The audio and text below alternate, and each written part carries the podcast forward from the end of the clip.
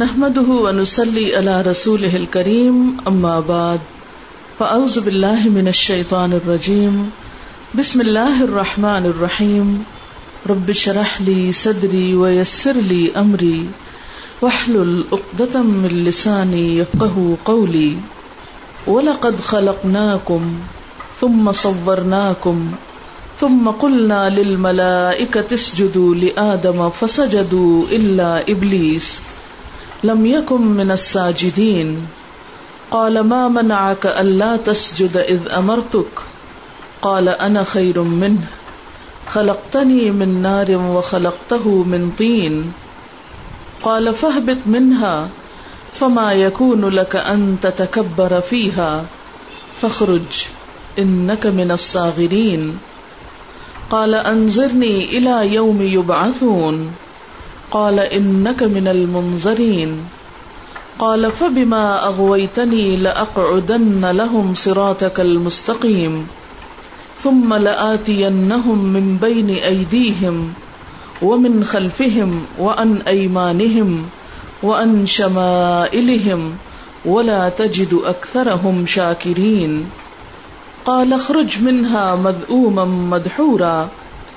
لمن تبعك منهم لأملأن جهنم منكم أجمعين ويا آدم اسكن أنت وزوجك الجنة فكلا من حيث شئتما ولا تقربا هذه الشجرة فتكونا من الظالمين فوسوس لهما الشيطان ليبدي لهما ما وري عنهما من سوآتهما وقال ما نهاكما ربكما عن هذه الشجرة إلا أن تكونا ملكين أو تكونا من الخالدين. وقاسمهما وقاسمهما إني لكما لمن الناصحين. فدلاهما بغرور. فلما ذاق الشجرة بدت لهما سوآتهما وتفقا يخصفان عليهما من ورق الجنة. وناداهما ربهما ألم أنهكما عن تلكما الشجرة؟ وأقل لكما إن الشيطان لكما عدو مبين. قالا ربنا ظلمنا أنفسنا وإن لم تغفر لنا وترحمنا لنكونن من الخاسرين. قال اهبطوا بعدكم لبعد عدو ولكم في الأرض مستقر ومتاع إلى حين. قال فيها تحيون وفيها تموتون ومنها تخرجون. صدق اللہ العظیم۔ شروع کرتی ہوں اللہ کے نام سے، جو بے انتہا مہربان، نہایت رحم فرمانے والا ہے۔ اور البتہ تحقیق ہم نے تم کو پیدا کیا۔ پھر ہم نے تمہاری صورت بنائی۔ پھر ہم نے فرشتوں سے کہا کہ آدم کو سجدہ کرو۔ تو ان سب نے سجدہ کیا، سوائے ابلیس کے۔ وہ سجدہ کرنے والوں میں شامل نہ ہوا۔ اللہ تعالیٰ نے اس سے پوچھا تجھے کس چیز نے روکا کہ تو سجدہ نہ کرے جبکہ میں نے تجھ کو حکم دیا تھا؟ بولا، میں اس سے بہتر ہوں۔ مجھے تو نے آگ سے پیدا کیا اور اس کو مٹی سے بنایا۔ فرمایا، بس اتر جا، تمہارے لیے یہ جائز نہیں کہ تم یہاں تکبر کرو۔ نکل جاؤ، یقیناً تم ذلیل ہونے والوں میں سے ہو۔ بولا، مجھے اس دن تک مہلت دی جائے جب سب لوگ دوبارہ اٹھائے جائیں گے۔ فرمایا یقیناً تو مہلت دیے جانے والوں میں سے ہے۔ بولا، کیونکہ تو نے مجھ کو گمراہ کیا، تو میں بھی ضرور تیرے سیدھے راستے پر ان کے لیے بیٹھ جاؤں گا۔ پھر میں ضرور آؤں گا ان کے سامنے سے، اور ان کے پیچھے سے، اور ان کی دائیں جانب سے، اور ان کی بائیں جانب سے، اور تو ان کی اکثریت کو شکر گزار نہ پائے گا۔ فرمایا، نکل جا یہاں سے۔ مزمت زدہ دھتکارا ہوا۔ ان میں سے جو بھی تیری پیروی کرے گا میں ان سب سمیت جہنم کو ضرور بھر دوں گا۔ اور اے آدم، رہو تم اور تمہاری بیوی جنت میں۔ پھر کھاؤ جہاں سے تم دونوں چاہو، اور اس درخت کے قریب نہ جانا، ورنہ ظالموں میں شمار ہوگے۔ پھر شیطان نے ان کے دل میں وسوسے ڈالے، تاکہ ان کے جسم کے وہ قابل شرم حصے جو ایک دوسرے سے چھپائے گئے تھے، ان کو ایک دوسرے کے سامنے کھول دے۔ اور کہنے لگا تمہارے رب نے تمہیں نہیں روکا اس درخت سے، مگر اس لیے کہ کہیں تم فرشتے نہ بن جاؤ، یا کہیں تم ہمیشہ رہنے والوں میں سے نہ ہو جاؤ۔ اور ان کے سامنے قسمیں کھانے لگا کہ میں تو تمہارے خیر خواہوں میں سے ہوں۔ پھر آہستہ آہستہ دھوکے کے ساتھ اس نے ان کو پھسلا لیا۔ پھر جب دونوں نے درخت کا پھل چکھا، تو ان کے سطر ایک دوسرے کے سامنے کھلنے لگے اور وہ اپنے جسم پر جنت کے پتے چپکانے لگے۔ ان کے رب نے ان کو پکارا، کیا میں نے تمہیں اس درخت سے روکا نہ تھا؟ اور میں نے تم کو کہا نہ تھا کہ شیطان تمہارا کھلا دشمن ہے۔ وہ دونوں بول اٹھے، اے ہمارے رب، ہم نے اپنی جانوں پر ظلم کیا۔ اگر تو نے ہم کو معاف نہیں کیا اور ہم پر رحم نہیں فرمایا، تو ہم ضرور خسارا پانے والوں میں سے ہو جائیں گے۔ فرمایا، اتر جاؤ، تم میں سے باز باز کے دشمن ہو اور تمہارے لیے زمین میں ٹہرنا ہے اور ایک وقت تک فائدہ اٹھانا ہے۔ فرمایا، اسی میں تم زندہ رہو گے، اسی میں تم کو موت آئے گی۔ اور اسی سے تم پھر نکالے جاؤ گے۔ اس وقت میں نے آپ کے سامنے سورت العراف جو آٹھویں سپارے کی صورت ہے، اس کی آیت نمبر الیون سے لے کر ٹوینٹی فائیو تک پڑھا ہے اور اس کا ترجمہ بھی آپ کے سامنے ہے۔ اللہ سبحان و تعالی ہم سب کو ہماری تخلیق کے بارے میں، ہماری پیدائش کے بارے میں اور اس دنیا میں ہمیں پیش آنے والے امتحان کے بارے میں بتا رہے ہیں۔ بات یہ کہ جو انسان ہوش سنبھالتا ہے تو ایک خیال اس کو ضرور آتا ہے کہ مجھے کس نے بنایا آپ نے دیکھا ہوگا کہ بچے جب بولنے کا آغاز کرتے ہیں یا بالکل شروع میں بولنے لگتے ہیں تو ہر چیز کے بارے میں پوچھتے ہیں، یہ کیا ہے، یہ کیا ہے، یہ کیا ہے۔ پھر تھوڑا اور سمجھدار ہوتے ہیں تو پوچھتے ہیں، یہ کس نے بنایا ہے، یہ کس نے بنایا تو اسی طرح ہر بچہ جب شعور کی حالت کو پہنچتا ہے تو اس کو یہ خیال ضرور آتا ہے کہ مجھے کس نے بنایا ہے۔ چونکہ الحمد للہ ہم سب مسلمان ہیں، ہم سب کو بچپن سے ہی بتا دیا گیا، ہم سب کو اللہ تعالیٰ نے بنایا ہے۔ پھر اسی طرح زمین، آسمان، سورج، چاند، ستارے، ہر وہ چیز جو انسان کو نظر آتی ہے، اس کے بارے میں اس کو بتایا جاتا ہے کہ یہ سب کچھ تمہارے لیے اللہ تعالیٰ نے بنایا ہے۔ دنیا میں صرف بچے ہی نہیں، بڑے بھی اور بہت غور و فکر کرنے والے اور سمجھ بوجھ رکھنے والے اور بڑے بڑے فلسفی اور سائنسدان اس حقیقت پر غور کرتے رہے ہیں کہ انسان کا اوریجن کیا تھا۔ کیا انسان بحثیت انسان کی دنیا میں آیا ہے یا یہ پہلے کچھ اور تھا، پھر آہستہ آہستہ ایوولوشن ہوتا گیا اور انسان بنا۔ قرآن ہمیں بتاتا ہے کہ اللہ تعالیٰ نے خود اپنے ہاتھوں سے ہم کو بنایا ہے۔ ہم کسی بندر کی اولاد نہیں ہے اور نہ ہی ایوولوشن کے نتیجے میں انسان بنے ہیں۔ انسان کو انسان ہی کی شکل میں پیدا کیا گیا۔ وہ لقد خلق اور البتہ تحقیق ہم نے تم کو پیدا کیا۔ ایک اور جگہ پر اللہ تعالیٰ فرماتے کہ میں نے اپنے ہاتھ سے بنایا۔ یعنی انسان کو باقی تمام مخلوق پر فوقیت اور فضیلت بخشی، عزت بخشی۔ وہ لقد کرم نہ بنی آدم۔ بنی آدم کو ہم نے عزت عطا کی۔ اس کے لیے ہر چیز مسخر کی۔ باقی ساری نعمتیں انسان کے لیے بنائی گئی لیکن انسان کو اللہ تعالیٰ نے عقل اور شعور دے کر، خاص طور پر اسے احسن تقویم بنایا گیا اور اللہ تعالیٰ نے دراصل اس کو اپنی عبادت کے لیے بنایا تھا۔ جیسا کہ ایک اور جگہ پر آتا ہے کہ وما خلق الجن والانس الا لیعبدون کہ میں نے جن و انس کو اپنی عبادت کے لیے پیدا کیا۔ یعنی باقی چیزوں کو انسان کی خدمت کے لیے اور انسان کو اپنی عبادت کے لیے۔ تو یہاں بھی اللہ تعالیٰ فرماتے ہیں کہ ہم نے تم کو پیدا کیا تم مصور پھر ہم نے تم کو صورت دی۔ یعنی انسان کی جو شکل و صورت ہے انسان کا جو حال حلیہ ہے، یہ خاص طور پر اللہ تعالیٰ نے انسان ہی کو دیا ہے، اور دوسری کسی مخلوق کو یہ خوبصورتی عطا نہیں کی۔ اب نے دیکھا ہوگا کہ بہت سے پرندے جو ہیں، ان کے پر بہت خوبصورت ہوتے ہیں۔ بہت رنگا رنگ کے ان کے فیدرس ہوتے ہیں، اور بہت خوبصورتی ہوتی ہے ان کے اندر۔ لیکن ان کی بھی شکل و صورت ناک نقشہ وہ نہیں جو انسان کو ملا۔ اسی طرح کچھ جانوروں کے اندر، مثلا شیر چیتا کے اندر بہت طاقت ہے، لیکن اس کے اندر وہ عقل اور سمجھ نہیں جو انسان کے اندر ہے۔ کچھ جانوروں کی آواز بڑی سریلی ہے۔ کچھ جانور جو ہیں، ان کی نظر بہت تیز ہے کہ وہ اتنے دور تک فاصلے سے اپنے شکار کو دیکھ لیتے ہیں جتنی دور تک انسان اپنی آنکھ سے نہیں دیکھ سکتا۔ کچھ جانوروں کی سماعت اتنی تیز ہوتی ہے کہ وہ آوازیں تک سن لیتے ہیں کہ جو ہم بہت غور سے بھی خالی کان سے نہیں سن سکتے، اس کے لیے ان کو کئی گنا بڑا کیا جائے تو تب ہم انہیں سن سکتے ہیں۔ تو اگرچہ انسان سے زیادہ مختلف قوتیں اور جانوروں کو ملی ہیں، لیکن بحثیت مجموعی انسان کو عقل اور شعور جیسی چیز، انٹلیکٹ اور ذہانت جیسی چیز جو ملی ہے، یہ باقی جانوروں کے پاس نہیں ہے۔ تو یہ شکل و صورت جو ہے، یہ خاص طور پر اللہ تعالیٰ کا ایک انعام ہے۔ اگر ہم اپنے شکل پر غور کریں، تو آپ دیکھیں کہ کس طرح دو آنکھیں ہم کو دی اور دونوں میں کتنی ہارمنی ہے۔ ایک دوسرے کے ساتھ کس طرح میچ کرتی ہیں؟ یہ بھی تو ہو سکتا تھا، ایک آنکھ بہت بڑی ہوتی اور ایک بہت چھوٹی ہوتی، ایک نیلی ہوتی، ایک پیلی ہوتی۔ اسی طرح ناک کے دو حصے، دو طرف ہیں منہ کے، کتنے برابر کے ہیں۔ پھر ناک کتنی بہترین جگہ پر لگی ہوئی ہے۔ پورے چہرے کے مقابلے میں ابری ہوئی ہے، لیکن کہیں جوڑ لگا ہوا نہیں ہے۔ ہم اپنی چائے دانی جب بناتے ہیں تو اس کا جوڑ نظر آ رہا ہوتا ہے، یا اس کے بل نظر آ رہے ہوتے ہیں۔ اسی طرح آپ دیکھیں کہ اللہ تعالیٰ یہ بھی تو کر سکتا تھا کہ سامنے کی طرف منہ بنانے کی بجائے پیچھے کی طرف بنا دیتا۔ جیسے آپ نے اکثر جانوروں کا دیکھا ہوگا کہ پورا جسم ایک طرف کو ہوتا ہے اور چہرے کی شیپ جو ہے وہ دوسری طرف کو ہے۔ لیکن اللہ تعالیٰ نے انسان کو بہترین شکل و صورت پر پیدا کیا، بہترین اسکن عطا کی۔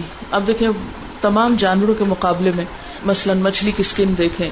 کچھ جانوروں کی اسکن کے اوپر بال ہیں کہ اس کے اوپر کھال ہے کچھ کے اوپر پر ہیں۔ لیکن جو اسکن انسان کی ہے، اس طرح کی اسکن کسی اور جانور کو نہیں ملی اور کتنا خوبصورتی کے ساتھ۔ پھر آپ دیکھیں کہ ہونٹوں کا رنگ کتنا خوبصورت رکھا۔ اگر یہی رنگ اگر پھیکا ہوتا یا پیلا ہوتا یا نیلا ہوتا، تو انسان کی شکل جو ہے وہ کتنی بھیانک ہوتی۔ تو بہرحال، یہ جو سورت بنائی اللہ تعالیٰ نے اور اس کو خاص طور اپنی طرف منسوخ کیا کہ ہم نے انسان کی صورت بنائی، یہ خاص طور پر انسان کو متوجہ کرتی ہے اللہ تعالیٰ کی طرف۔ کہ وہ رب ہم پر کتنا مہربان ہے، جس نے ہمارے لیے یہ ساری نعمتیں تیار کی۔ تم جدول آدم پھر ہم نے فرشتوں سے کہا، آدم کو سجدہ کرو۔ صرف اتنا ہی نہیں کیا کہ اچھی شکل و صورت دی، بلکہ اس کے ساتھ ساتھ فرشتوں سے سجدہ بھی کروایا۔ اس سے بھی پتا چلتا ہے کہ انسان کو اللہ تعالیٰ نے بہت عزت عطا کی۔ فسجدو تو فرشتوں نے سجدہ بھی کیا۔ اللہ ابلیس سوائے ابلیس کے۔ لم یکم من الساجدین، وہ سجدہ کرنے والوں میں شامل نہیں ہوا۔ اب سوال یہ پیدا ہوتا ہے کہ ابلیس تو فرشتہ نہیں تھا، حکم تو فرشتوں کو ہوا تھا، تو ابلیس کہاں سے آ گیا؟ تو تفسیر میں اس کے بارے میں جو وضاحت آتی ہے، مختلف مفسرین سے اور علماء کرام سے، وہ یہ ہے کہ ابلیس جو تھا، وہ جنات میں سے تھا۔ جنات کو بھی اللہ تعالیٰ نے اپنی عبادت کے لیے پیدا کیا۔ ابلیس بہت عبادت گزار تھا۔ کہتے کہ اتنی زیادہ عبادت کرتا تھا کہ اپنی عبادت کی کثرت کی وجہ سے وہ فرشتوں کا ہم نشین ہو گیا تھا یا ان کا دوست بن گیا تھا۔ وہ ہر وقت ان کے ساتھ ساتھ رہتا تھا۔ اسی لیے اللہ تعالیٰ نے جب فرشتوں کو سجدے کا حکم دیا تو یہ بھی چونکہ ان کے ساتھ ہوتا تھا نیکیوں کی وجہ سے، تو اس کو بھی ساتھ ہی حکم ملا تھا۔ اور یہ کیسے پتا چلا ہے کہ اس کو بھی حکم ملا؟ یہ اگلی ہی آئے سے پتا چلتا ہے۔ جب اس نے سجدہ نہیں کیا کالا تو اللہ تعالی نے فرمایا ماں منا کا تجھے کس نے منع کیا؟ تجھے کس نے روکا؟ اللہ تسجدہ کہ تو سجدہ نہ کرے۔ از امر تو کا جبکہ میں نے تجھ کو حکم دیا۔ تو اس سے پتا چلتا ہے کہ یہ سجدے کا حکم صرف فرشتوں کو نہیں تھا، بلکہ اس کے ساتھ ساتھ ابلیس کو بھی ملا تھا۔ کالا بولا، انا خیر من ہوں میں اس سے زیادہ اچھا ہوں۔ میں انسان سے بہتر ہوں۔ گویا اس نے انسان کو اپنے سے حقیر سمجھا اور تکبر میں آ کر یہ بھی بھول گیا کہ میں اللہ کے حکم کا انکار کر رہا ہوں۔ تکبر نے اس کو اپنی حیثیت بھلوا دی۔ کہاں یہ کہ کل تک وہ بہت عبادت گزار تھا۔ لیکن آج جب اس کے اندر انا آئی اور یہ خیال سمایا کہ میں زیادہ اچھا ہوں اور انسان سے بڑھ کر ہوں، تو نتیجہ کیا نکلا کہ اس نے اللہ کی نافرمانی کی۔ خلق تنی من نارن، پھر صرف اتنا ہی نہیں، بلکہ اس کی حجت بازی کرنے لگا۔ اس کے اوپر آرگیومنٹ کرنے لگا، دلیل دینے لگا۔ کہنے لگا خلق تنی من نارن، مجھے تو نے آگ سے پیدا کیا ہے۔ وہ خلق من تین، اور اس کو تو نے مٹی سے بنایا میں چونکہ آگ سے بنا ہوں، اس لیے انسان کے مقابلے میں بہتر ہوں، اور انسان تو مٹی سے بنا ہے، جو کہ ایک حقیر چیز ہے۔ حالانکہ اگر دیکھا جائے، تو مٹی سے تعمیر ہی تعمیر ہے۔ اور اس کے مقابلے میں آگ سے تعمیر کم ہے، مگر تقریب زیادہ ہے۔ وہ زیادہ نقصان دیتی ہے بنسبت مٹی کے کہ مٹی کو اگر آپ کچھ نہیں کہتے تو آپ کو کوئی نقصان نہیں دیتی۔ بہرحال، قال فہبت منہا۔ اللہ تعالیٰ نے فرمایا، تو یہاں سے اتر جا۔ فما یقون لك ان تتکبر فیہا۔ تمہارے لیے جائز نہیں کہ تم یہاں تکبر کرو۔ تم بڑا بننا چاہتے ہو؟ بڑا بننا تمہارا حق نہیں۔ بڑائی تو صرف اللہ کے لیے ہے۔ یہاں تو صرف اللہ کا حکم چلتا ہے۔ اگر تم اپنی مرضی منوانا چاہتے ہو، تو اس کے لیے یہاں جگہ نہیں ہے۔ فخرج، نکل جاؤ۔ ان من الصاغرین، بے شک تم ذلیل ہونے والوں میں سے ہو۔ حقیقت یہ ہے کہ جو شخص تکبر کرتا ہے، جو بڑا بنتا ہے، وہ بڑائی اس کے لائق نہیں۔ تکبر صرف ایک ہستی کے لیے ہے، باقی اگر کوئی بڑا بننا چاہے، تو اللہ تعالی کوئی نہ کوئی سبب اس کے چھوٹا ہونے کا پیدا کر دیتے ہیں۔ تو یہاں بھی اللہ تعالیٰ فرماتے ہیں، تو نے بڑا بننا چاہا فخر نکل جاؤ یہاں سے۔ تو بڑا نہیں ان کا الصاغرین، تو چھوٹوں میں سے ہے۔ کیونکہ تکبر کون کرتا ہے جو احساس کمتری کا شکار ہوتا ہے؟ انفیریٹی کمپلیکس میں مبتلا ہوتا ہے۔ ایک عام انسان جو ایک مطمئن زندگی بسر کرتا ہے، جو کسی کمپلیکس کا شکار نہیں ہوتا اس کو اس بات کی فکر نہیں ہوتی کہ میں کسی کا مقابلہ کر کر کے بڑا بن کے دکھاؤں۔ وہ جو کچھ ہے وہ اس پر شکر گزار ہوتا ہے۔ وہ اس پر مطمئن ہوتا ہے۔ لیکن جو شخص اپنے حال پر مطمئن نہیں ہوتا، اس کو سیٹسفیکشن نہیں ہے اپنے حالات سے، تو وہ سیٹسفیکشن کے حصول کے لیے بڑا بننے کی بھاگ دوڑ کرتا ہے اور جائز ناجائز طریقوں سے دوسروں سے بڑا نظر آنے کی کوشش کرتا ہے۔ اس لیے ایسے لوگ کبھی اپنی مراد کو نہیں پہنچ سکتے اور مصنوعی یا آرٹیفیشل طریقوں سے بڑا بننے والے ہمیشہ ذلیل و رسوا ہو کر رہ جاتے ہیں، جیسا کہ شیطان کے ساتھ ہوا۔ کالا انضرنی الا یوم یوبعثون کہنے لگا کہ مجھے قیامت کے دن تک مہلت دی جائے۔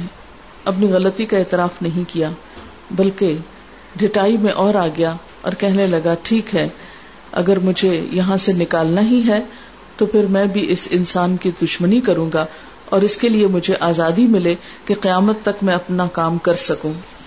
کالا ان کا من المنظرین۔ اللہ تعالیٰ نے فرمایا، جاؤ، تم کو اجازت ہے، تمہیں مہلت ہے، جو کرنا چاہتے ہو کرتے جاؤ۔ کالا بولا، فبما اغوئی تنی کیونکہ تو نے مجھ کو گمراہ کیا۔ لَأَقْعُدَنَّ لَهُمْ صِرَاطَكَ الْمُسْتَقِيمِ۔ تو میں بھی ضرور تیرے سیدھے رستے پر ان کے لیے بیٹھ جاؤں گا۔ اب یہاں پر آپ دیکھیے کہ وہ اپنی غلطی کو ماننے کی بجائے اللہ تعالیٰ کو نوز باللہ قصوروار قرار دیتا ہے کہ تو نے مجھے حکم دیا سجدہ کرنے کا؟ میں نے سجدہ نہیں کیا۔ تو اس میں میرا قصور نہیں، تیرا ہے، کیونکہ تو نے مجھے کہا ہی کیوں تھا؟ نہ تو مجھے کہتا اور نہ میں انکار کرتا اور نہ یہ وقت آتا۔ پھر چیلنج مزید کرتا ہے کہ چونکہ تو نے مجھے اس نوبت تک پہنچایا، تو میں بھی تیری طرف بندوں کو نہیں آنے دوں گا، تیرا نہیں بننے دوں گا۔ تو ان کو اپنی عبادت کے لیے پیدا کر رہا ہے، یہ تیرے نہیں بنیں گے۔ تم ملا آتی ممبئی نے اس کے لیے میں طریقہ کار کیا اختیار کروں گا؟ میں ان بندوں کے سامنے سے آؤں گا۔ یعنی بہکانے کے لیے سامنے آ کر کھلم کھلا بھی برائی کی دعوت دوں گا۔ جب یہ پہچانیں گے مجھ کو تو میں پیچھے چھپ جاؤں گا۔ ومن خلف پیچھے سے آؤں گا۔ اگر ان کو پیچھے سے بھی آنے کا احساس ہو گیا، کیونکہ عقل دیا نا اللہ نے انسان کو، تو پھر میں کیا کروں گا؟ چھوڑوں گا پھر بھی نہیں۔ وہ ان ایمان ان کی دائیں طرف سے آ جاؤں گا۔ اور اگر یہ ادھر سے متوجہ ہوئے وہ ان شمائل ان کی بائیں طرف سے آ جاؤں گا۔ گویا چاروں طرف سے ان کو گھیروں گا۔ چاروں طرف سے ان کو جکڑوں گا اور ولا تجد اکثر ہم شاکرین تو ان کی اکثریت کو شکر گزار نہ پائے گا۔ یعنی ان کے اندر شکر کا جذبہ نہیں آنے دوں گا۔ ساری نعمتیں ہونے کے باوجود ان کی زبان پر شکوے ہی رہیں گے۔ یہ ہے شیطان کا وہ جال، وہ جو ہماری چاروں طرف بنتا ہے اور ہمیں اللہ کی اطاعت کی طرف جانے نہیں دیتا۔ اور یہ ایک چیلنج اس نے کھلم کھلا کیا تھا۔ اور قسم کھا کر کیا تھا کہ میں تو ان کو ضرور بہکا کر رہوں گا۔ اب شیطان کا سامنے سے آنا کیا ہے؟ سامنے سے آنے سے مراد یہ ہے کہ برائیوں کو اتنا خوبصورت بنا کر پیش کیا جائے کہ وہ برائی برائی نہ لگے، برائی کو اچھائی کا نام دے دیا جائے۔ آج کل آپ دیکھتے ہیں کہ بہت سے غلط کام ایسے ہیں جو انتہا درجے کے مکرو ہیں، لیکن شیطان نے انسان کو ایسے خوبصورت الفاظ سجھا دیے ہیں اور ایسے خوبصورت تصورات دیے ہیں کہ وہ برائی ان کو اچھائی لگنے لگتی ہے۔ ایک چھوٹی سی مثال دوں گی۔ آج کل ویسٹ میں ایک ٹرینڈ چلا ہے کہ مرنے کے بعد باڈی کو دفنایا نہیں جائے کیونکہ اس پر بہت پیسہ خرچ ہوتا ہے۔ ایسا ایک ایوریج اماؤنٹ جو ہے وہ two two three thousand pound ہوتی ہے جو آپ کو پے کرنی پڑتی ہے زمین کے لیے اور پھر بعد کے لک آفٹر کرنے کے لیے اور تو چونکہ یہ کافی مہنگا طریقہ ہے، تو اب ایک اور طریقہ ایجاد کیا گیا ہے اور اس میں باڈی کو جلا دیتے ہیں الیکٹرک شاکس کے ساتھ اور چند ہی سیکنڈ کے اندر وہ بالکل راک بن جاتی ہے۔ اس میں ایک اور کام یہ کیا جا رہا ہے کہ جس طرح ہیرا بننے کا جو پروسیس ہے، تو انسانی جسم کے اندر وہ مادے یا وہ کیمیکلز ان کو ایک خاص چیز سے گزارتے ہیں، تو اس پر کچھ پیسے لاگت آتی ہے، لیکن وہ مرنے والے انسان کے جسم سے ڈائمنڈس تیار ہو جاتے ہیں۔ اور وہ ڈائمنڈ لوگ اپنی انگوٹھیوں میں لگواتے ہیں، اپنے گردنوں میں لٹکاتے ہیں یا کسی بھی طریقے سے۔ اور اس کو نام یہ دے دیا گیا ہے کہ جو تمہارے عزیز محبوب پیارے ہیں، وہ اس طرح ہر وقت تمہارے ساتھ ہیں۔ یا تمہاری انگوٹھی میں ہے یا تمہارے گلے میں ہے ٹائمز میں بھی اس کے بارے میں آیا ہے۔ میرے پاس پورا اس کا آرٹیکل ہے۔ اور دیکھا جائے تو یہ ایک اتنا مکرو کام ہے۔ انسانی جسم کی ایک حرمت ہے۔ آپ میں سے کس کو یہ پسند ہوگا کہ اس کا جسم جلا کے راک کر کے اور اسے ایسے پروسیس سے گزارا جائے کہ جس سے پھر وہ ایک مٹھی بھر راک ہو جائے۔ اور اس سے پہلے کیا ہو رہا تھا؟ کچھ عرصہ پہلے میرے پڑھنے میں یہ بات آئی کہ وہ جو راک بنتی ہے وہ ان کے عزیزوں کو دے دی جاتی ہے تو عام طور پر لوگ اس کو شیشے کے جارز میں ڈال کے اپنے ڈرائنگ روم وغیرہ میں رکھ لیتے ہیں اور یہ کہتے ہیں کہ یہ فلاں کی ہے، یہ فلاں کی ہے اور یہ فلاں کی۔ تو اب آپ خود سوچیں کہ اس عمل سے جو انسان کے دل میں انسان کی حرمت ہے، ایک عزت ہے یا انسان کے ساتھ جو ہمدردی ہے، اس کا تو احساس ہی ختم ہو جاتا ہے۔ یعنی جب انسان اتنا پتھر دل ہو جائے کہ مردوں کے ساتھ یہ سلوک کرنے لگے اور اس کو اتنا خوبصورت نام دے دے۔ تو اس قسم کی برائیاں، اور اس سے یہ تو خیر ایک بہت ہی مکرو فیل ہے جس کو اتنا خوبصورت نام دے دیا گیا ہے کہ یور بلیوڈ ونس جو ہیں، وہ جو تمہارے نیک میں ہے یا تمہارے رنگ میں ہے اور تمہارے ساتھ ساتھ ہے لیکن اس کے علاوہ بھی زندگی میں جتنے بھی حرام کام ہیں، جتنے بھی غلط کام ہیں، اگر آپ غور کریں تو آپ دیکھیں گے کہ شیطان نے ان کو نام بہت خوبصورت دے دیے اس کو آپ اس مثال سے سمجھ سکتے ہیں کہ آج کل معمولی سے معمولی پروڈکٹ کو اتنے خوبصورت اشتہار میں پیش کیا جاتا ہے۔ بیکار سے بیکار چیز کو کہ آپ ایک دم ٹیمپٹ ہو جاتے ہیں اور وہ چیز خرید لیتے ہیں۔ اور جب خرید لیتے ہیں تو بازو کا دیکھتے ہیں کہ وہ اتنی افیکٹو نہیں ہے۔ ایک واشنگ پاؤڈر سے لے کر ایک کوئی چیز ایسی نہیں کہ جس کا اشتہار نہ مثلاً ہمارے یہاں ایک سپاری ملتی ہے۔ اس پاری کی قیمت روپے آٹھ آنے ہوگی۔ بہت ہی کم قیمت کی ہے۔ لیکن اس پر جو ایڈورٹیزمنٹ ہے، وہ لاکھوں کی ہے۔ بڑے بڑے پوسٹرز لگے ہوئے ہیں ٹیلی ویژن پہ اشتہار آ رہے ہیں، ہر جگہ۔ اور پھر دوسری طرف جو آرٹیکلز آ رہے ہیں کہ ان سپاریوں کو کھانے سے جو منہ کا سرطان یا کینسر ہو رہا ہے، اس کی ایک پوری رپورٹ پچھلے دنوں ایک رسالے میں چھپی ہے۔ کہ کتنے بے شمار لوگ انہی چیزوں کے مستقل طور پر کھانے کی وجہ سے منہ کے، گلے کے، ہونٹوں کے، دانتوں کے مسوڑوں کے، اس طرح کے بے پناہ امراض کا شکار ہو رہے ہیں۔ ایک طرف لوگ آگاہ بھی کر رہے ہیں کہ یہ چیزیں نقصان دہ ہیں صحت کے لیے۔ مثلاً آپ دیکھیں کہ سگریٹ کا جو اشتہار ہوتا ہے وہ کتنا اٹریکٹو ہوتا ہے۔ میں نے نہیں دیکھا کہ سگریٹ سے بڑھ کے خوبصورت اشتہار ابھی تک کوئی بنانے میں کامیاب ہوا ہو۔ اور کون نہیں جانتا کہ سگریٹ کا کوئی نقصان ہے؟ اور نیچے کیا لکھا ہوتا ہے؟ اسی اشتہار کے نیچے لکھا ہوتا ہے، سگریٹ نوشی جو ہے وہ صحت کے لیے نقصان دہ۔ اب آپ دیکھیں کہ ایک نقصان دہ چیز، آپ خود مان رہے ہیں کہ یہ نقصان دہ ہے، اور اس کے ساتھ اس کو آپ اتنا خوبصورت انداز میں پیش کر رہے ہیں کہ کون ہے جو اس کے نقصان کو سمجھے یا مانے گا، وہ ایک دم اٹریکٹ ہوگا اس برائی کی طرف۔ لیکن ہم میں سے اکثر لوگ ان چھوٹی چھوٹی چیزوں کی طرف، یا چھوٹی ہیں یا بڑی جو بھی ان کو برائی کی نظر سے نہیں دیکھتے یا اس کی طرف توجہ نہیں کرتے۔ بلکہ آپ نے دیکھا ہوگا کہ بچے جب سگریٹ کے عادی ہوتے ہیں تو اس کا طریقہ کیا اختیار کیا جاتا ہے؟ یعنی بچے صرف اٹریکٹ ہو کر اس کو ٹرائی کرتے ہیں۔ حالانکہ اس کے اندر دھواں ہے اور دھواں کس کو پسند ہے؟ اور دھواں تو کبھی بھی پسندیدہ چیز نہیں رہی۔ وہ دھواں جسے دیکھ کے انسان گھبراتا ہے اور وہ دھواں جس کی اسمیل انسان کو اچھی نہیں لگتی ابتدا میں کہاں ایک وقت آتا ہے کہ اس دھوئیں کو اندر انہیل کر کر کے اپنے سینے میں لے جاتا ہے اور اپنے پھیپڑوں کو نقصان دیتا ہے، لیکن اس کے باوجود اس کو اتنا خوبصورت نام دیا ہوا، اس میں اتنی اٹریکشن پیدا کی ہوئی ہے۔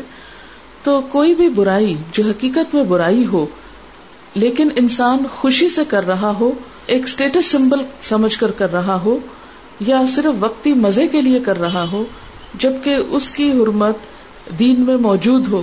مثلاً ڈرنکنگ آپ دیکھ لیں۔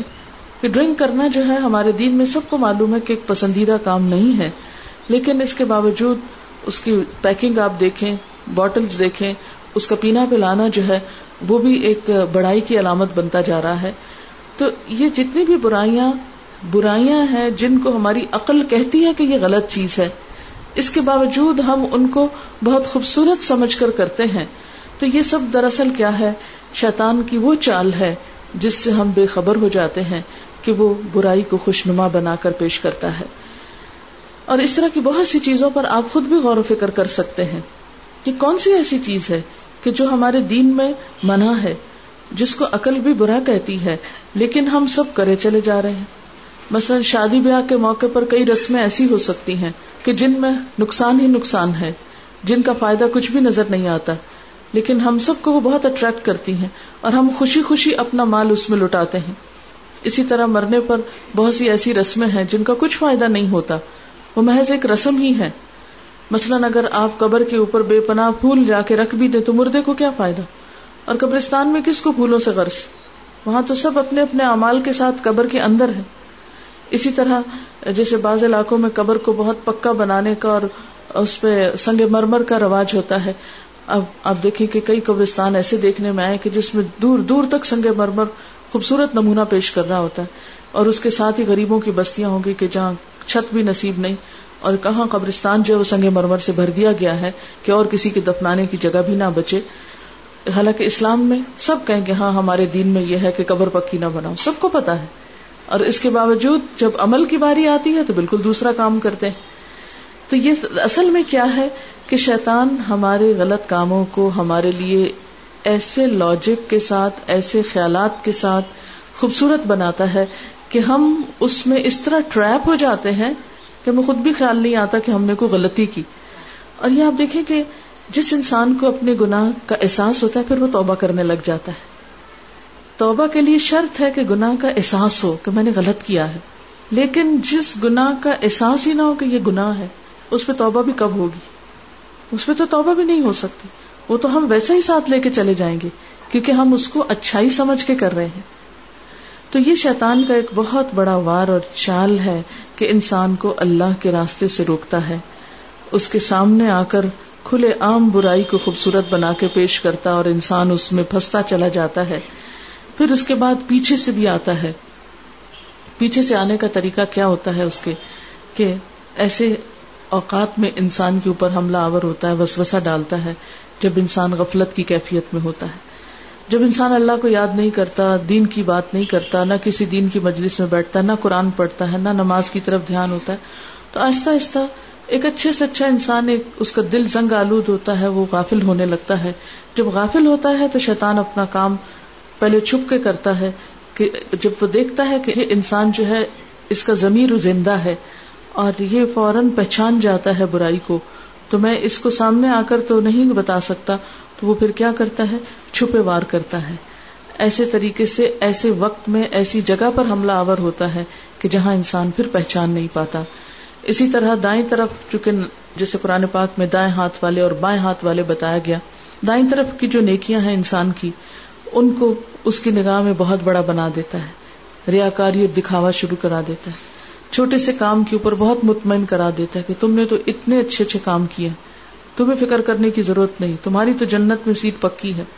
یعنی چھوٹے سے کام کو بھی نیکی کے بہت بڑا بناتا ہے، ریاکاری کراتا ہے، لہٰذا عمل ضائع کراتا ہے۔ پھر بائیں طرف سے آتا ہے تو کہتا ہے کہ دیکھو، تم نے کیا برائی کی؟ وہ فلاں تو اتنا اتنا برا ہے۔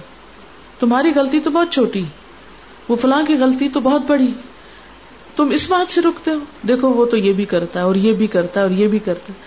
نتیجہ یہ ہوتا ہے کہ انسان کہتا ہے کہ ہاں بھائی، میں نے کون سا ایسا قصور کیا؟ اور یہ آپ دیکھیں کہ اکثر ہم جب انسانوں کے ساتھ معاملہ کرتے ہیں تو اس وقت ہم اپنے آپ کو یوں بچا جاتے ہیں کہ نہیں، میرا تو کچھ قصور ہی نہیں ہے۔ تو یہ تمام چالیں شیطان کی ہیں۔ چاروں طرف سے انسان کو گھیرتا ہے اور پہلے دن سے کام کر رہا ہے۔ جیسا کہ آگے ہم دیکھیں گے کہ فوراً ہی آدم اور ہوا کے پیچھے جنت میں پہنچ گیا اور ان کو ورگلانا شروع کر دیا۔ اور دو ڈائریکشن وہ بھول گیا اور وہ کیا ہے اوپر سے اور نیچے سے۔ ان دو اطراف سے وہ نہیں آ سکتا اور وہ وہ ہے کہ ایک طرف انسان اللہ کے سامنے سجدہ ریز ہو، جو جتنی آجزی کرے گا، جھکے گا، اپنے گناہوں کی معافی مانگے گا اور دعا کے لیے ہاتھ اٹھائے گا۔ تو یہ دو رستے ہیں نماز اور دعا کے، کہ جن کی مدد کے ساتھ انسان شیطان کی چال سے بچ سکتا ہے۔ یعنی ہمارے پاس کوئی ہتھیار نہیں کہ ہم سامنے سے شیطان کو مار کے ہٹا دیں، یا پیچھے سے اس کو دیکھ کے تو اس کو دور کر دیں، یا دائیں اور بائیں سے۔ ہمارے پاس اگر ہے کوئی طریقہ اس سے بچنے کا، تو کیا ہے اللہ کی مدد؟ اور اس کے لیے کیا ضروری ہے کہ انسان اپنے اندر حقیقی معنوں میں آجزی پیدا کرے اور سجدہ ریز ہو اور اللہ تعالی سے دعا کرتا رہے۔ ایسا انسان واقعی اتنا مضبوط ہو جاتا ہے کہ پھر شیطان ان پہ وار نہیں کر سکتا۔ اللہ تعالیٰ نے بھی انہی کے بارے میں فرمایا تھا، ان عبادی لئیسا لکا علیہم سلطان، میرے بندے، ان پہ تیرا زور نہ چلے گا۔ تو اللہ تعالیٰ کن کو اپنے بندے کہتے ہیں؟ جو ہر معاملے میں اللہ کی طرف رجوع کر لیتے ہیں۔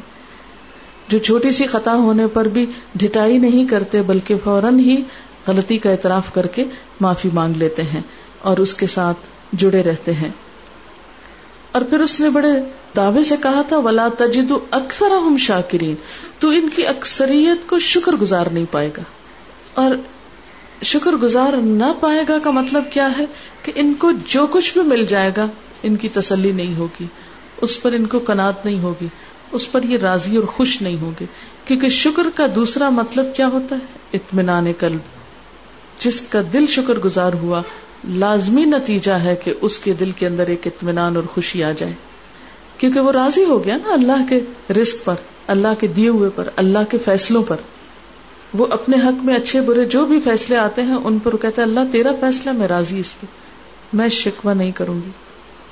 مجھے تجھ سے کوئی شکایت نہیں۔ کچھ ملتا ہے، تب بھی شکر گزار ہے۔ کچھ چلا جاتا ہے، تب بھی وہ شکر گزار ہے۔ وہ شکوا نہیں کرتا۔ اور ایک دوسرا کردار کیا ہے؟ کہ جس کو نعمتیں بھولی ہوتی ہیں، اس کو یاد ہی نہیں اس کے پاس کیا کچھ ہے۔ اور اگر کوئی ایک تکلیف آتی ہے یا ایک نعمت چلی جاتی ہے، تو ساری نعمتیں بھول کر وہ اس ایک چیز کے پیچھے پڑ جاتا ہے۔ اور ساری زندگی اللہ سے شکوا کرتا رہتا ہے، تو نے میرے ساتھ یہ کیوں کیا؟ نتیجہ کیا ہوتا ہے؟ جتنا چاہے انسان جھگڑ لے پھر اللہ سے۔ حاصل تو کچھ نہیں ہو سکتا، فائدہ تو کچھ نہیں ہو سکتا۔ لہذا یہ جو ناشکرا پن ہے، یہ بھی دراصل شیطان کی طرف سے۔ اور یہ اللہ کے حق میں بھی اور بندوں کے حق میں بھی۔ آپ دیکھیں کہ بندوں کے حق میں شکر گزاری کیا ہوتی ہے؟ کہ جس کا آپ پر کچھ بھی احسان ہو، آپ اس کے خیر خواہ رہیں۔ آپ اس کا بھلا چاہیں۔ آپ اس کی بھلائی کے لیے فکر کریں۔ آپ اس کا برا نہ چاہیں۔ اس کے ساتھ اچھی طرح پیش آئیں۔ لیکن عام طور پر ہمارا رویہ کیا ہے؟ مثلاً ہمارے پیرنٹس ہیں۔ انہوں نے زندگی میں ہمارے ساتھ بہت سے احسان کیے ہوتے ہیں۔ لیکن پھر انسان ہے نا بےچارے وہ بھی کوئی فرشتے تو نہیں ہوتے۔ کہیں کوئی ان سے بھول ہو جاتی، کوئی کوتا ہو جاتی۔ خاص طور پر بوڑھے جب ہو جاتے ہیں حافظ ہی کمزور ہو جاتا ہے۔ وہ یاد ہی نہیں ہوتا کہ کس کو کیا دیا، کیا لیا۔ کہ بچے اپنے ایک ایک حق دیکھ رہا ہوتا ہے اچھا یہ فلاں بہن بھائی کے ساتھ یہ کیا تو ہمارے ساتھ کیوں نہیں کیا؟ چھوٹی چھوٹی باتوں میں پھر ان سے شکوے شروع کر دیتے ہیں۔ اللہ تعالیٰ نے قرآن پاک میں حکم دیا انشکرلی ول والدیک میرے شکر گزار بنو اور اپنے ماں باپ کے شکر گزار بنو۔ بندوں میں سب سے بڑا شکر گزاری کا جذبہ جس کے لیے ہونا چاہیے وہ ہمارے ماں باپ ہیں۔ لیکن عام طور پر ہمیں کوئی نہ کوئی شکوا کوئی نہ کوئی ناراضگی ان سے چلی رہتی ہے، جس کے نتیجے میں ہم ان کے ساتھ احسان نہیں کر پاتے۔ حالانکہ قرآن پاک میں اللہ کا حکم ہے وہ بل والدین احسانہ اور والدین کے ساتھ احسان کرو۔ صرف اتنا ہی نہیں کہ اگر انہوں نے اچھا کیا تو تم بھی اچھا کر لو، وہ نہ بھی اچھا کریں تو تمہیں ان کے ساتھ اچھا کرنا ہوگا، احسان کرنا ہوگا۔ لیکن جو شخص والدین سے شکوا کرتا رہے، وہ کبھی احسان نہیں کر سکتا۔ اسی طرح پھر شادی کے بعد شوہر شوہر چونکہ بیوی کے لیے بہت کچھ کرتا ہے، اس کے لیے گھر بناتا ہے، اس کو پروٹیکشن دیتا ہے، پھر اس سے اس کو اولاد نصیب ہوتی ہے، زندگی میں بہت سی نعمتیں ملتی ہیں۔ ظاہر ہے کہ جو کچھ ہمارے ماں باپ کے گھر ہمیں ملا تھا، شوہر کے گھر آ کر یقیناً ہمیں بہت کچھ اس میں اضافہ ہوا ہے۔ لیکن ہمیں کبھی بھی شیطان اس طرف سوچنے نہیں دیتا۔ سسرال میں آ کر شوہر کے پاس آ کر ہمیں پیچھے ہی کی یاد دلاتا رہتا ہے۔ تمہارے ساتھ تو ایسے لاڈ ہوتے تھے، تمہیں تو ماں باپ کے گھر ایسا ملتا تھا اور یہاں تو تمہیں یہ بھی نہیں ملا، یہ بھی نہیں۔ وہ باتیں ضرور گنواتا ہے جو ہمیں نہیں ملی ہوتی۔ لیکن وہ نہیں یاد دلاتا جو ہمیں ملا ہوتا ہے۔ شوہر کی طرف سے ملنے والی کوئی بھی خوشی ہم کو یاد نہیں رکھنے دیتا۔ نتیجہ کیا ہوتا ہے کہ ہم ساری زندگی ان کے نا شکرے ہی رہتے ہیں۔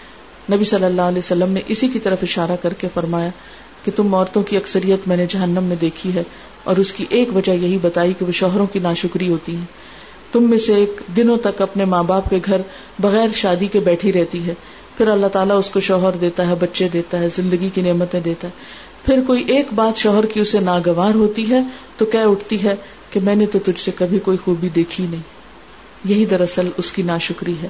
یہ اللہ تعالیٰ کو سخت ناپسند ہے کہ ایک شخص اتنی محنت کرتا ہے صبح سے شام تک۔ اتنا کام کرتا ہے، اتنا تھکتا ہے، سب کچھ کرتا ہے۔ پھر آخر وہ بھی تو انسان ہے۔ کوئی کمی کو تاہی ہو ہی جاتی ہے اس سے بھی۔ یعنی کہ وہ پرفیکٹ ہوتا ہے۔ ناشکرا پن کیا ہے کہ کسی کے بڑی خیر خواہی اور نیکی کو بھول کر چھوٹی سی غلطی پکڑ لینا اور اس پر اس کو معاف نہ کرنا۔ اور جو انسان یہ رویہ رکھتا ہے ایک نیگیٹو سوچ کا مالک ہوتا ہے، وہ کبھی کسی انسان سے بھی راضی نہیں ہو سکتا۔ یعنی کچھ لوگوں کو آپ نے دیکھا ہوگا، وہ ان کے منہ پہ ہر وقت ہر ایک کے خلاف کوئی نہ کوئی شکایت رہتی ہے۔ ایسے لوگ دوسروں کی صرف برائیاں چننے پہ بیٹھے ہوتے ہیں۔ ان کو اپنی برائیاں بھول جاتی ہیں۔ وہ ہر ایک میں کوئی نہ کوئی نقص نکال لیتے ہیں۔ ہر ایک میں کوئی نہ کوئی ایب اور دوسروں کے ایب بیان کر کر کے وہ خوش ہوتے رہتے ہیں اور ہر ایک کو لیٹ ڈاؤن کرتے رہتے ہیں۔ یہ بھی تکبر کی ایک قسم ہوتی ہے۔ کہ اپنے آپ ہی کو سب کچھ سمجھنا اور دوسرے کی کسی خوبی اور بھلائی کو تسلیم کر کے نہ دینا۔ تو یہ ایسے لوگ شیطان کے جال میں پوری طرح جکڑے ہوئے ہوتے ہیں، لیکن ان کو احساس ہی نہیں ہوتا کہ وہ کس مشکل کا شکار ہے اللہ تعالیٰ نے اس کی جب یہ باتیں سنی تو بہت ناراض ہوئے۔ کالا خرج منہا مد مدحورا۔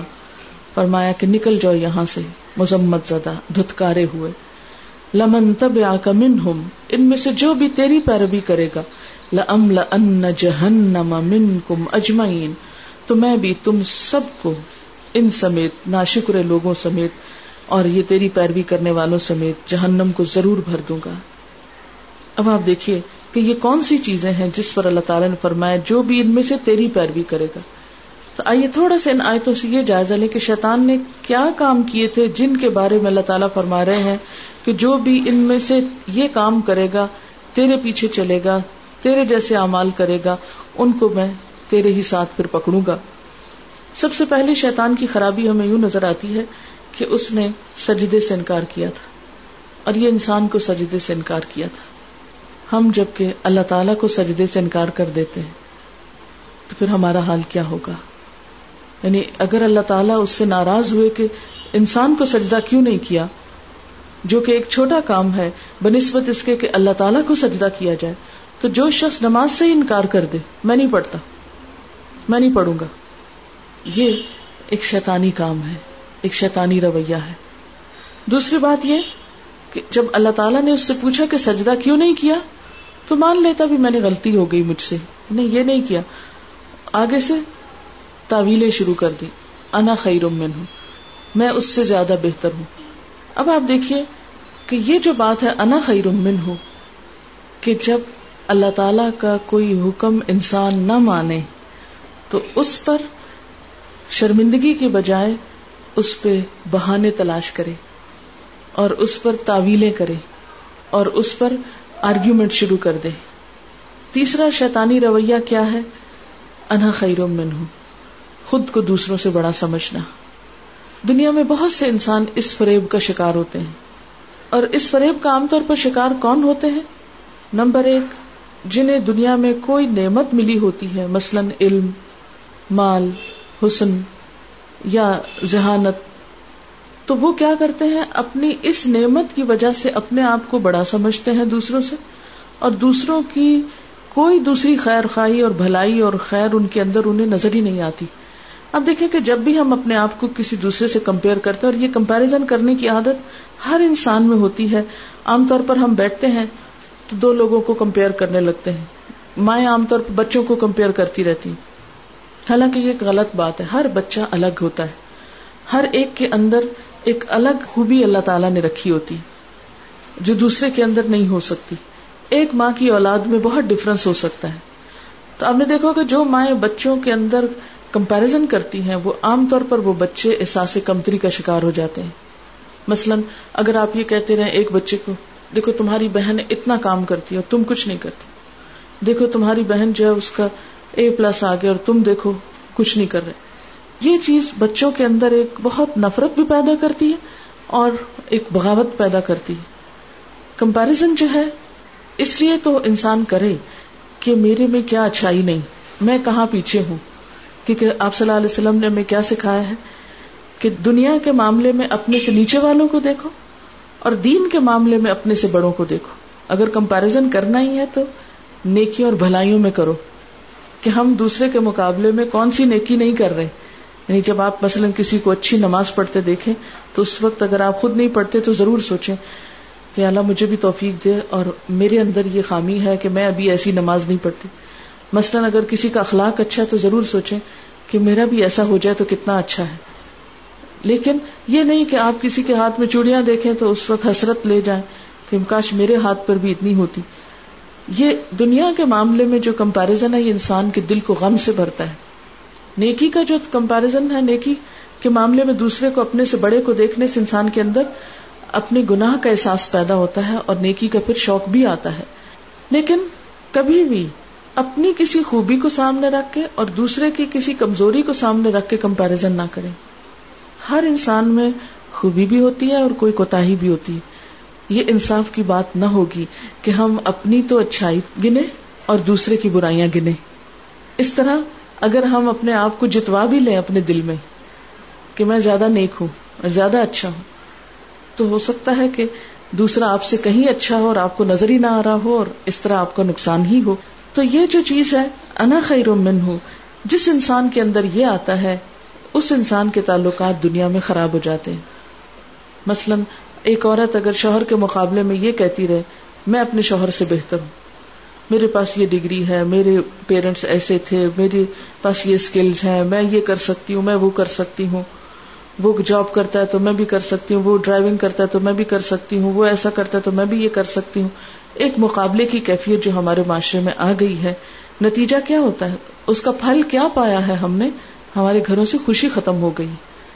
ایسی عورت کبھی بھی خوش نہیں رہ سکتی جو ہر وقت اپنے آپ کو شوہر کے مقابلے پر رکھے۔ اس میں دیکھنا یہ چاہیے کہ جو خوش ہونا چاہتا ہے وہ یہ دیکھے کہ دوسرے شخص کے اندر کون کون سی اچھائی ہے۔ اور مجھے اللہ تعالیٰ نے کہاں ہمت طاقت دی ہے کہ میں بھی اپنے اندر کوئی اچھائی پیدا کروں۔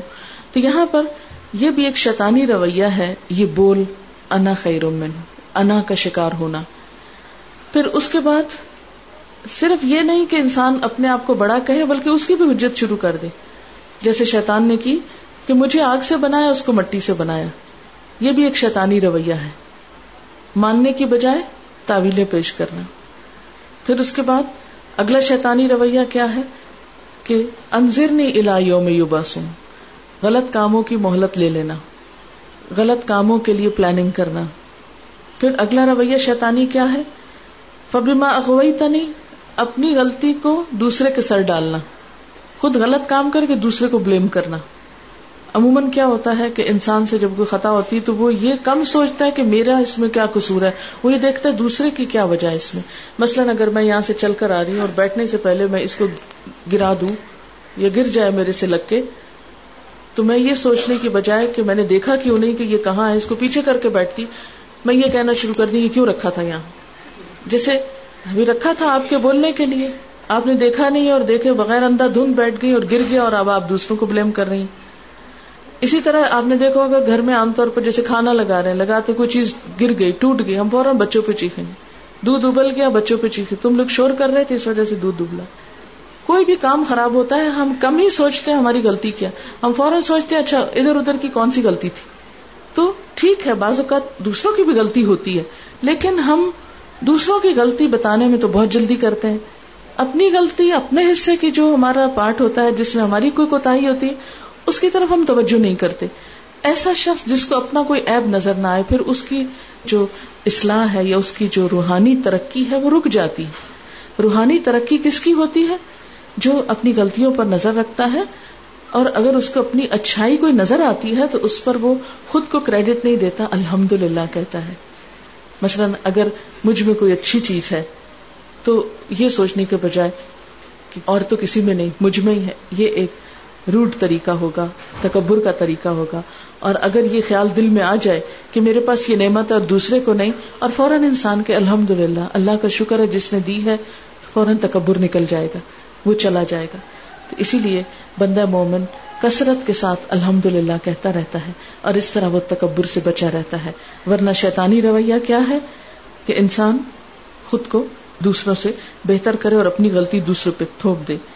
پھر شیطانی رویہ کیا ہے؟ لقدن لہم صراطک المستقیم تیرے سیدھے رستے پہ ان کے ساتھ بیٹھ جاؤں گا۔ یہ ایک کھلم کھلا شیطانی طریقہ ہے، کسی کو اللہ کے رستے پہ نہ جانے دینا، نیکی سے روکنا۔ اب دیکھیں افسوس کے ساتھ کہنا پڑتا ہے کہ ہم مسلمانوں کے اندر بعض ایسے لوگ پیدا ہو گئے ہیں کہ جو خود دین کا مذاق اڑاتے ہیں۔